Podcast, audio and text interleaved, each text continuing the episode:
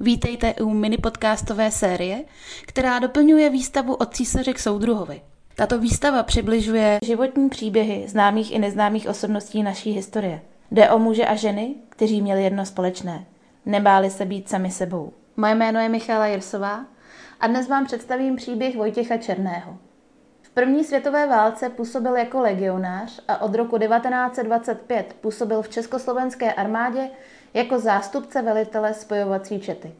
Roku 1928 dorazil na Olomoucké divizní velitelství anonymní dopis, obvinující Vojtěcha z pohlavních styků s podřízeným mužstvem. Byl odsouzen k podmíněnému trestu žaláře v trvání dvou měsíců s dvouletou zkušební lhůtou. Byl propuštěn z hodnosti štábního rotmistra a ztratil vyznamenání. Po propuštění z armády nemohl sehnat zaměstnání v roce 1931 založil spolu s bratrem časopis Hlas sexuální menšiny a rozhodl se bojovat proti zákonu trestajícímu homosexualitu. Ve 30.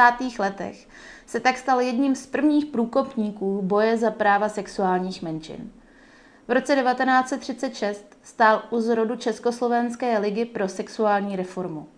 V roce 1938 byl začen a na základě paragrafu 129 trestního zákona který stanovoval všeobecnou trestnost homosexuálních styků, odsouzen.